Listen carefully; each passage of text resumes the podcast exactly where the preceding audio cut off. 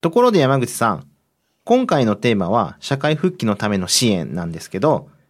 例えば自分一人じゃなくて、いろんな人に支えてもらって一歩踏み出せたな、みたいなことってあると思うんですけど、なんかみんなが笑えるような面白いエピソードあります？ぶみんなが笑えるというハードルはぶっ倒していきますが、っ倒すんですね。私、あの、ある期間にいきなり母親がうん。毎朝、なんか、これから仕事行くし、学校まで送っていくよとか言って、うん。送り迎えをしてくれてた時期があったんですよ。で、帰りもなんかすごいタイミングよく、今帰りだから一緒に帰ろうみたいなうんタイミングで現れたりとかして、うん。で、それを後々あれ何やったんって聞いたら、うん。受験期間のうん私を気遣ってうん体調壊さないようにってうん。送り迎えしてくれてたみたいで、うん全然面白くないんですけど、ちょっとマジで何泣かしに来てんのよ。ちょっと、もうなんかうまくまとまらへんけど、そうか。はい。じゃあ本編行ってみましょうか。はいまるちゃん教授の罪な話、市民のための犯罪学。刑事政策犯罪学を専門とする立正大学教授で一般社団法人刑事司法未来の丸山康弘です。同じく刑事司法未来の山口由紀です。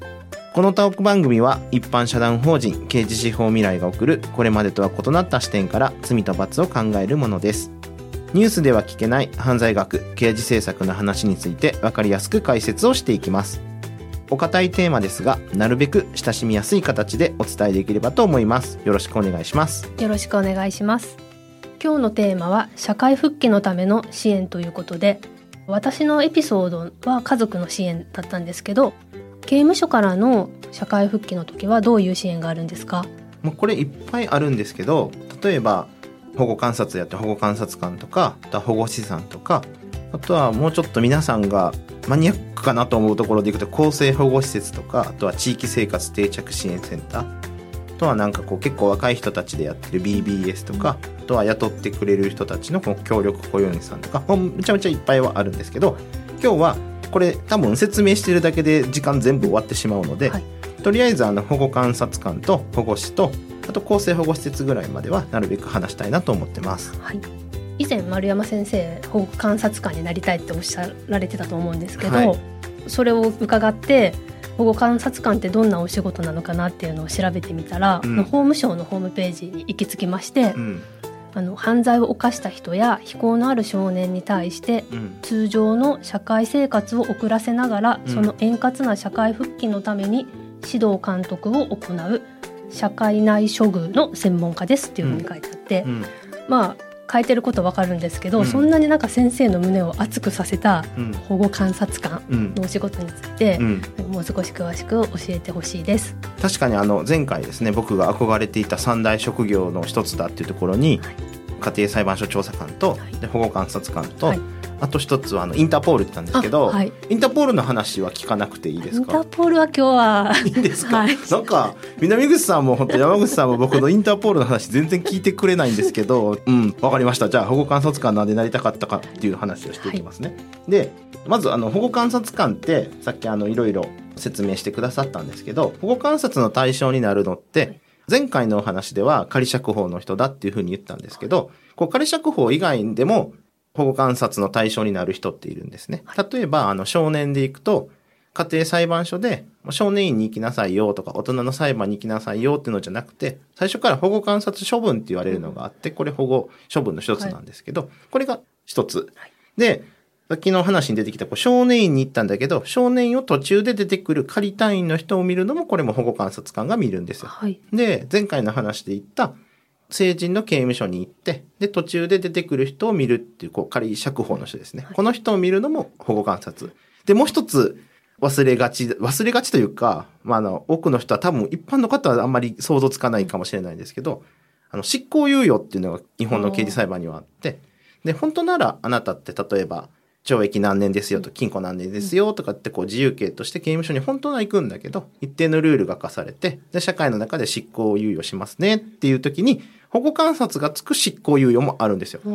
で、この保護観察がつく執行猶予になったところを保護観察官が見るっていうところ。あ、もう一つ、あの、まあ、あるんですが、だいたいメインでやってるのはこの4種類で、で、僕がなんでこの保護観察官になりたかったかって、ここ胸熱なところこう話してもいいのかっていう、これこそすげえマニアックなんですけど、昔このね、あの、今言った中の一つに、少年の保護観察処分っていうのがあったんですけど、これが、まあ、あの、2007年かな、あの、法改正がなされるまではですね、あの、すごい僕は胸熱な職業だなとずっと思ってたのがあって、で基本的には保護観察って厳しく管理するのと、で、生活の再建を支えるっていうこの歩道援護っていうのと、両輪で回っているって言われてるんですけど、だからただ厳しくするだけじゃなくて、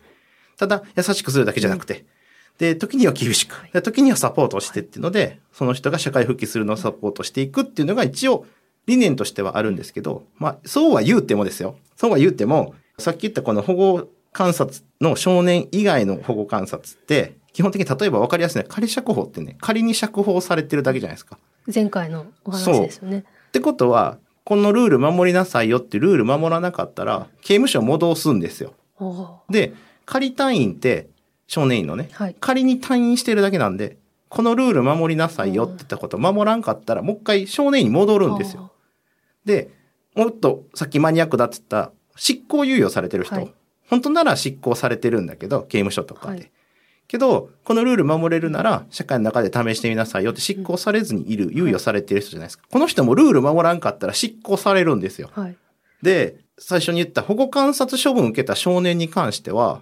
なんていうのかな、基本的には刑罰とか、もう一回刑務所入れますよとか、少年入れますよっていう脅しなしに、社会復帰をしてもらうっていう、なかなかこの保護観察官としては腕の見せ所なところだったわけですね、ずっと。もう一回行くと繰り返しになりますけど、他のやつは、なんかこう、両輪だとか言って、なんかサポートしますよとか、で、時には厳しく見ますよ、確かにその通りなんだけど、こう、後ろに罰が見え隠れするところで、頑張ろうねって言ってるわけじゃないですか。だけど、この1号観察って言うんですね。これ少年の保護観察処分って。これってこう、後ろの罰を見え隠れせずに、頑張ろうぜっつって肩組んでやっていくわけですよね。時には厳しく、時には優しくして。はい、っていうところに、お、保護観察官超かっけーとか思って、保護観察官のソーシャルワークとか、まあ、時には厳しくもするんですけど、腕の見せ所だったわけですね。お、超かっこいいなとか思ってこう憧れてたんですが、なんと、これ少年法改正でですね、なんとその1号観察に関しても、実はその後、それが最終の処分じゃなくて、しかしたらこう少年院に送致されるっていうような可能性が出てくるっていうような法改正がなされてしまったので、僕が当初あの学生の頃に憧れてた、その1号観察かっこいいな、やりたいなっていうところはちょっと変わってしまったんですけど、ただ罰だけじゃない。ただ生活支援だけじゃないって。この両方を使って社会復帰をサポートするってところが、法観察官超かっけえなと思ってたってことです。なるほどです。なんか確かにその刑務所に戻すぞみたいな罰が見えてると、うん、確かに腕の見せ所が100%っていう感じしなくって、うん、確かにタッグ組んで一緒に復帰していこうっていう先生の性格からすごい憧れたんだなっていうのが すごい。分かってくれる、はい、インターポールも聞く？インターポールはあのこの後、うん、ご飯の時に。本当誰も聞いてくれないよね。で先ほど先生からあの社会復帰を支援する人として保護司というのも上がってたんですけど、うん、ちょっとこれも保護司について見てみたところ、はい、法務省のホームページには、うん、保護司は保護司法に基づき法務大臣から委嘱を受けた非常勤の国家公務員である、うん、保護観察官と協力をして活動をしていますっていうことが書かれてて、具体的にどういうお仕事なのかなとか保護観察官との違いとかを教えてほしいです、うん。うん、そもそも今ほら犯罪っていうか認知件数も減ってで検挙される人も減ってどんどん日本ってこう安全な社会とか犯罪が減ってると言われてるんですけど保護観察の対象になる人も減ってはいるんですけど、減ってはいるんですがただまだこの3万人とか4万人とかこう超える数の対象になる人は毎年いるわけなんですけどまあ一方で、保護観察官ってね、あの法務省の保護局の方なんですけど、言っても1000人からこう1500人ぐらいの規模でやってるわけですね。うん、で、まあ、実際こうデスクワークの人こう外してくると、まあ1000か1200ぐらいの人で、4万人前後の人を対象に見るって、まあこれ無理じゃないですか。意外と少ないんですね。どっち？保護観察官。官でしょ、はい、そうですよ。で、中で、じゃあ実際にこう、対象となる人、保護観察対象となる人を見ていこうって言って、やっぱ保護観察官だけでは回りきらないので、民間というかこの非常勤国家公務員として、で、あの、ボランティアで、保護士さんっていうのに、この保護観察を手伝ってもらうっていうのがあって、だからこの保護士さんっていうのが、なかなか、本当はもうメインで保護観察を運用しているんじゃないかというところにもなってて、これ結構あのね、あっちこっちで、法務省の人も国際的な学会でも日本の保護士って言って、で、こういうボランティアの活動で社会復帰を支援してますみたいなところを結構学会で発表したりもしてますね。結構国際的にも認知された。と、保護局は頑張ってやろうとしてはいるけど、どんだけ認知されてるか分からないけど、でも確かにあの日本の制度を詳しく知る犯罪学者とかはい刑事政策学者って、日本には保護士があるよねって言ってきますね。ございますであのさっきあの保護観察官調べてた時に、うん。保護観察官は国家公務員試験に合格してうん。法務省に入って、うん。ちょっと経験を積んでからうん。保護観察官になれるみたいなうん。ことを書いてあったんですけど、うん保護士さんは特にそういうなんか試験を受けたりせずになれるものなんですか、これはね、なんかね、まあ、いろんななり方があるんですけど、基本的にはなんかその地元で有名な人とか、なんかこう信頼がおける人とかに頼むっていうのがもう昔からの流れがあって、なんか保護士さんってさっきも言ったけど、非常勤国家公務員で無償のなんですよ。うん無給なんですよね。あで、昼間に保護観察対象の人とこう面接をして、で最近どうしてんのとかってこういうのをやっていくときに、平日昼間に時間取ってとかなってくると、はい。バリバリ働きまくってる人に、あはい。平日昼間にその保護観察の運用してもらうって結構ハードル高いじゃないですか。はい。はいってなると、それなりにもう仕事としては落ち着かれていて、で、まあ、収入って今すぐ困ってることはないけどってなってくると、大体こう高齢な人が選ばれるようになってって、で、じゃあ次はあの人に頼もうかっていうようなことができてくるんですね。で、これ、まあ、いいとこも悪いところもあって、実は例えばこう刑事政策の教科書とか見ると、はい保護士さんのこう高齢化が問題になってますよとかってよく書いてあるんですね。まあそれはさっきの言った通り、結構もう生活が安定して、今すぐなんかこう平日をバリバリ働かないといけないっていう年齢層じゃないからそうなるんですけど、はいで、そのために、例えばあの保護観察の対象って結構ね、最初の方にも言ったんですけど、少年実験で、で、保護観察になるっていう人も結構いるので、ってなると、こう10代、20代前半とかと、と高齢者の保護士さんとで、はい。こう会話合わへんやと確かかに、これなかなかね、こうハードルが高くなってくるってところが問題としては言われてるっていうのがある。で、一方で、その地元で有名なとか、はい。顔が利く人のメリットっていうのも実はあって、で、保護観察官ってやっぱ国家公務員なので、保護観察上こう数年おきに変わったりするわけです、配置が。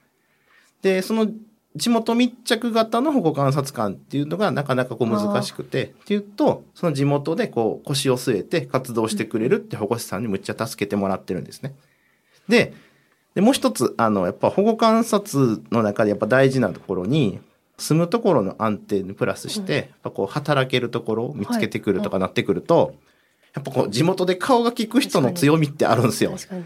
社長社長のところで、この子頑張らせてやってくれへんかなとかって、い、やー今ちょっともう人員いっぱいいっぱいないけど、山口さん言うなら、しゃあないなーっつって、うちで頑張るかみたいなところをゴリゴリってやってくれる保護士さん。あなんか目に浮かびます。でしょ、はい、ってなると、なんかやっぱその、地元の、さっき地元の名士の人が多い傾向にあるって言ったのは、まあそうなんですね。だから、ちょっと、いや、山口さんが言うなら、うちで雇ったのか、頑張るか、みたいなところが必要になってくるっていうのもあって、だから、なかなかね、対象になる保護観察の人との会話がなかなか合わないっていう問題はありつつも、地元で腰を据えて、で、こう、保護観察のサポートしてくれるってのも大事。ただ、なり手もやっぱりね、そうなってくると少なかったりするので、最近はでもね、結構、こう、教科書レベルでいくとはい、高齢者化している。まあ、それはその通りなんだけど、結構、比較的若い人もなってくれる人も、それなりにいるようには見えますね。なんかお話伺っててあの修復的司法の時に、あの村長がはいはいはいはいあの。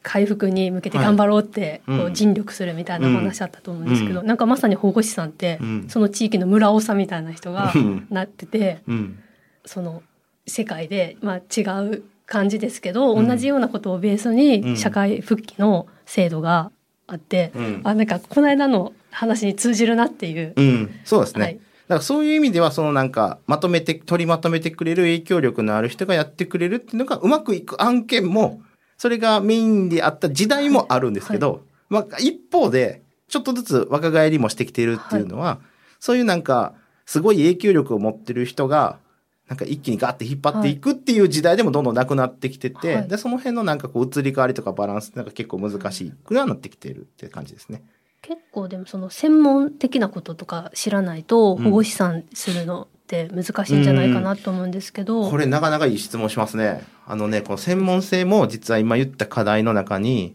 入ってて、実はそれこそなんていうのかな。時代とともにですよ、なんかこの保護観察の対象になってくる人っていうのも、まあもうちょっと大きく、まあ逆かな、はい。あの、限定して言うと、犯罪をやる人の層って、なんかこう暴力事件とか、はい。で、なんて言うんだろうな、こう、人と人、この大人にこんなに怒ってもらったことない、なかったっす、とかっていう非行少年とかと向き合った時代と、まあ一方で今は別にそういう集団で暴走するとかじゃない少年たちが、こう、保護観察の対象になってきたときに、例えばこう、人とのコミュニケーション能力がちょっとしんどい子で、で、こう会話が成り立たないとか、そもそもなんて言うんだろうな。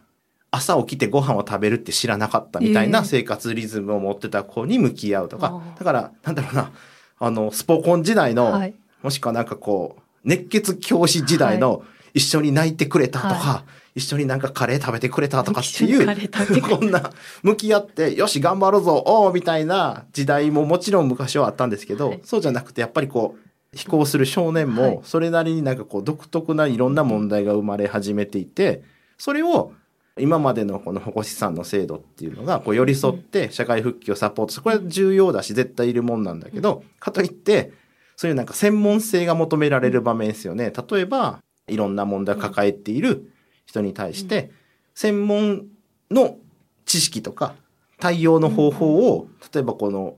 ね、保護資産だからって求めても、い、や、そういうことを専門でやってる人じゃないんでってなるので、その辺はちょっとハードルが高かったりするっていうところが結構課題だったりもしますね。そうですよね普段の日中とかお仕事されている方がボランティアでされてるっていうことだから、ね結構そんな専門性とか言われてもうん。難しいところはあうん、りますよね。そうですよね。ちょっともう一つ伺いたいのが、はいその高齢化が進んでいることが一つ問題点ということで、うんうんで若い人たちも、まあ、最近なり手があるっていう感じで、ただ保護士の方が関わる方って若い子たちだけじゃなくて、うんおじいちゃんとかおばあちゃんとか、うん高齢の方いも。いますよね。その場合なんか若者が高齢者の方の担当になったりするなるほど。時ってなんか、そんな若いもんに何がわかるんやみたいなうスタンスとかで。ん。いや、それはでもね、おっしゃる通りで、どっちもあると思うんですよ。例えばなんか、今まで言ってた、話合わへんやんかって言った先のオーソドックスな問題の方でも、例えばさっき言った通り、朝起きるって知らなかったとか、はい。例えば普通にね、なんかこう、前もちょっと話題になったんですけど、家族って聞いて何を思い浮かべますかっていう時に、例えばこう家帰ってご飯があってとか、みんなでクリスマスができてとか、お正月はみんなでお餅食べてみたいなところじゃん、したこともないし、なんか親に会ったら殴られるし、はい。みたいな中で育ってる子が、そんな経験をしたことない保護士さんに、はい。お前に何がわかんねんっていうスタンスはも昔からあるわけですよね。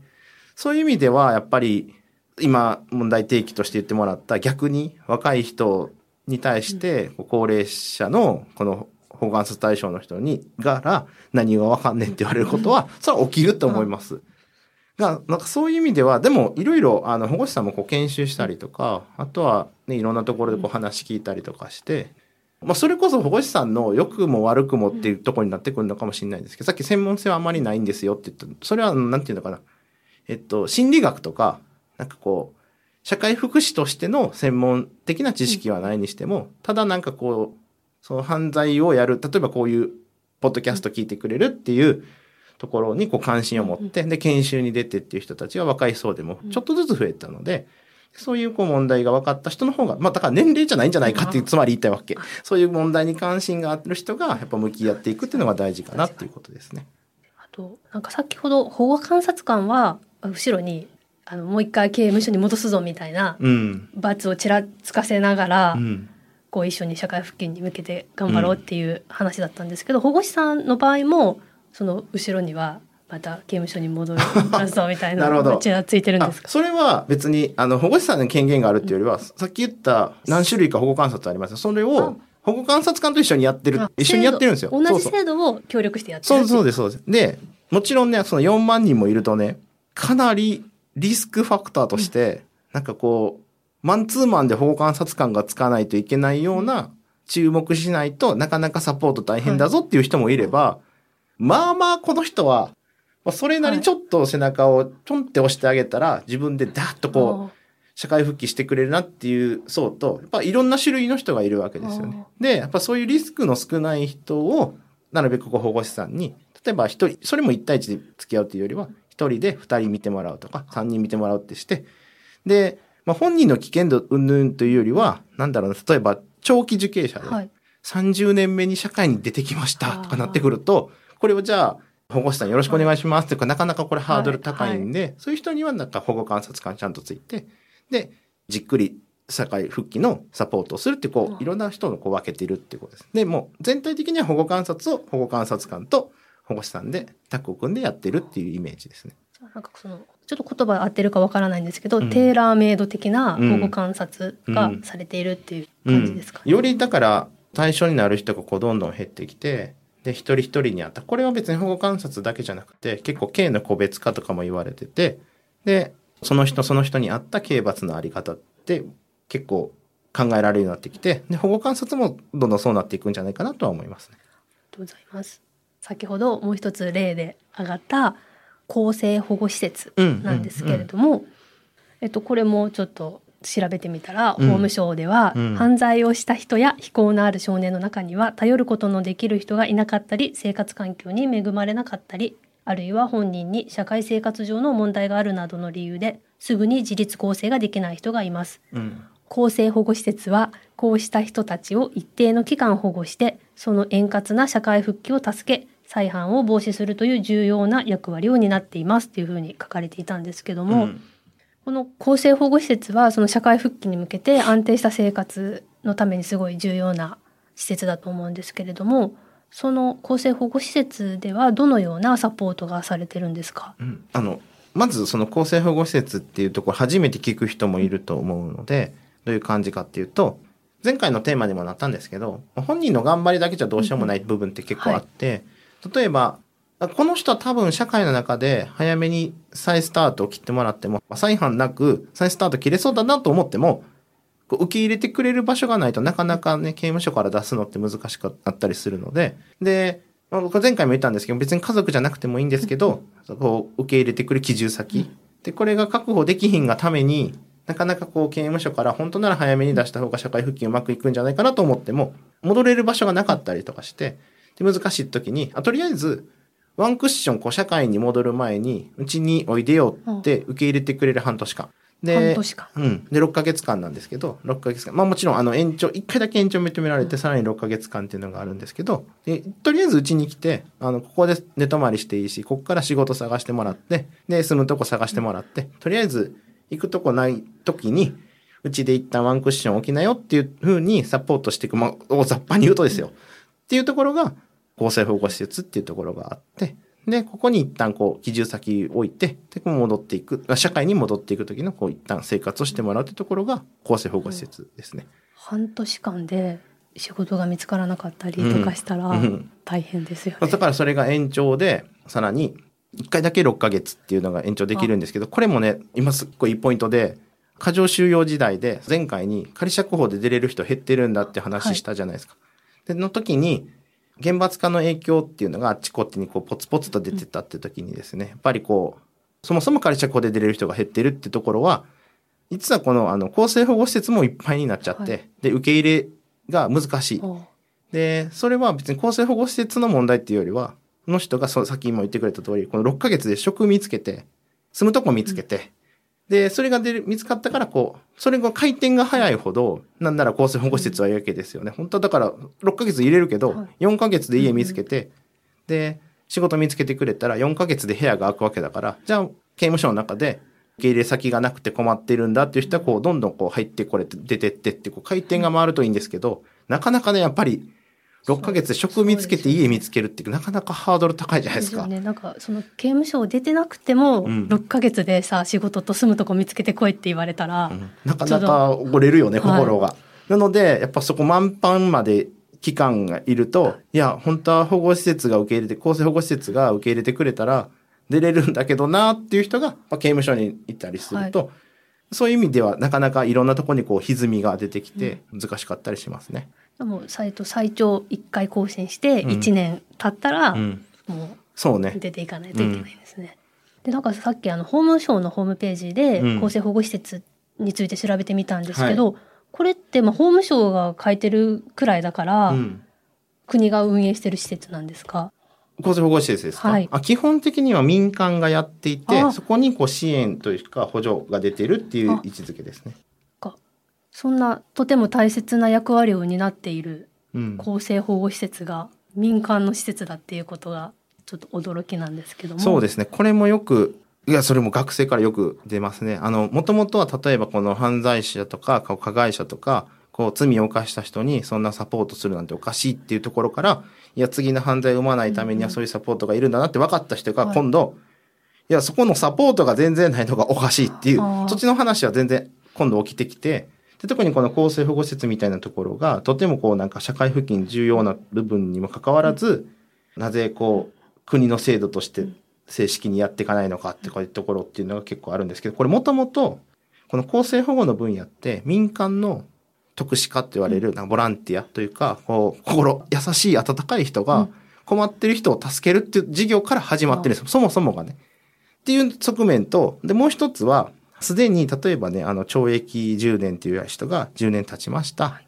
でも刑務所から出てきました。で、これ、やった罪に対するお勤めはもう終わってるわけですね。はい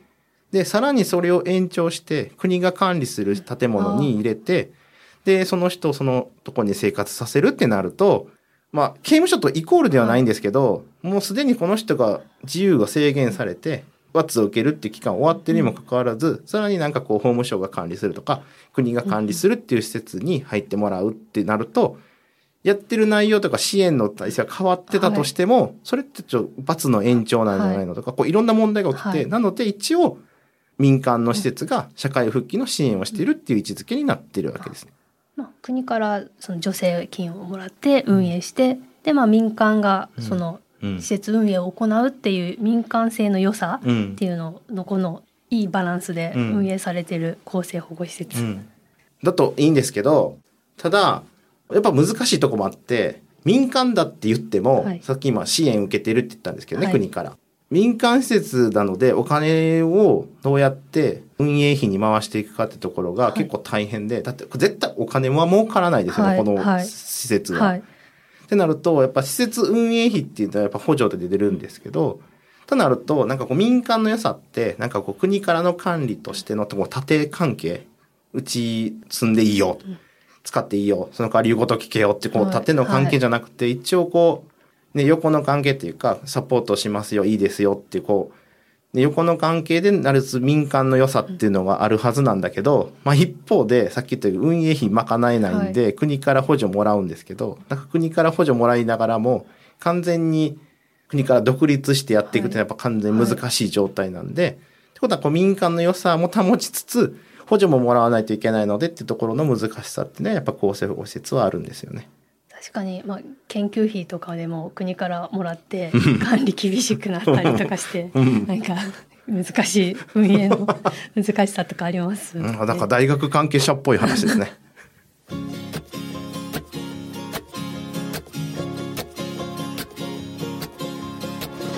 さてここで犯罪学をもっと身近に感じてもらうために犯罪学の観点からエンタメを見ていきたいと思います今回はちょっと私が映画をご利用しさせていただいて、はい。ミスターインクレディブルを紹介したいと申しまして面白いですよね。認めていただいたんですけど、うん、いいと思いますよ。でもなんでインクレディブルなんですかね？これ僕も大好きですけど。インクレディブルはあの世界の平和を守るスーパーヒーローたちがうん。救助活動だんだんその救助活動による弊害が出てきて訴訟を起こされたりとかして、スーパーヒーローに対する風当たりが強まって、うん。で政府がスーパーヒーロー保護プログラムっていううん。あの政策をあるね。まあ、インクレディブル見てそこにが気になるってのもなかなかすごいですけども、はいはい。あの、あれですよね。はいだから、スーパーヒーローが、なんか悪役を倒していくときにはい、街壊してしまったりとか、はいはいビル壊してしまったりとかして、で、悪役がいたときはなんか守ってくれてありがとうとかなるんやけど、なんかあまりにも物壊すやんけとか、その度にこう税金かかるやんけとか言われて、本当はヒーローとして扱われてたはずなのにもかかわらず、なんか迷惑な人っぽくなってきた時になんかこうねサポートっていうかが入るその辺が気になったってことですそうです。でなんかその国の制度を使って、まあ、社会復帰じゃないですけど、うんうん。あのしていくところがうん。今回のテーマに通ずるとこがあるなと思って、うんミスターインクレディブルどうですかって言わせてもらったんですけど,、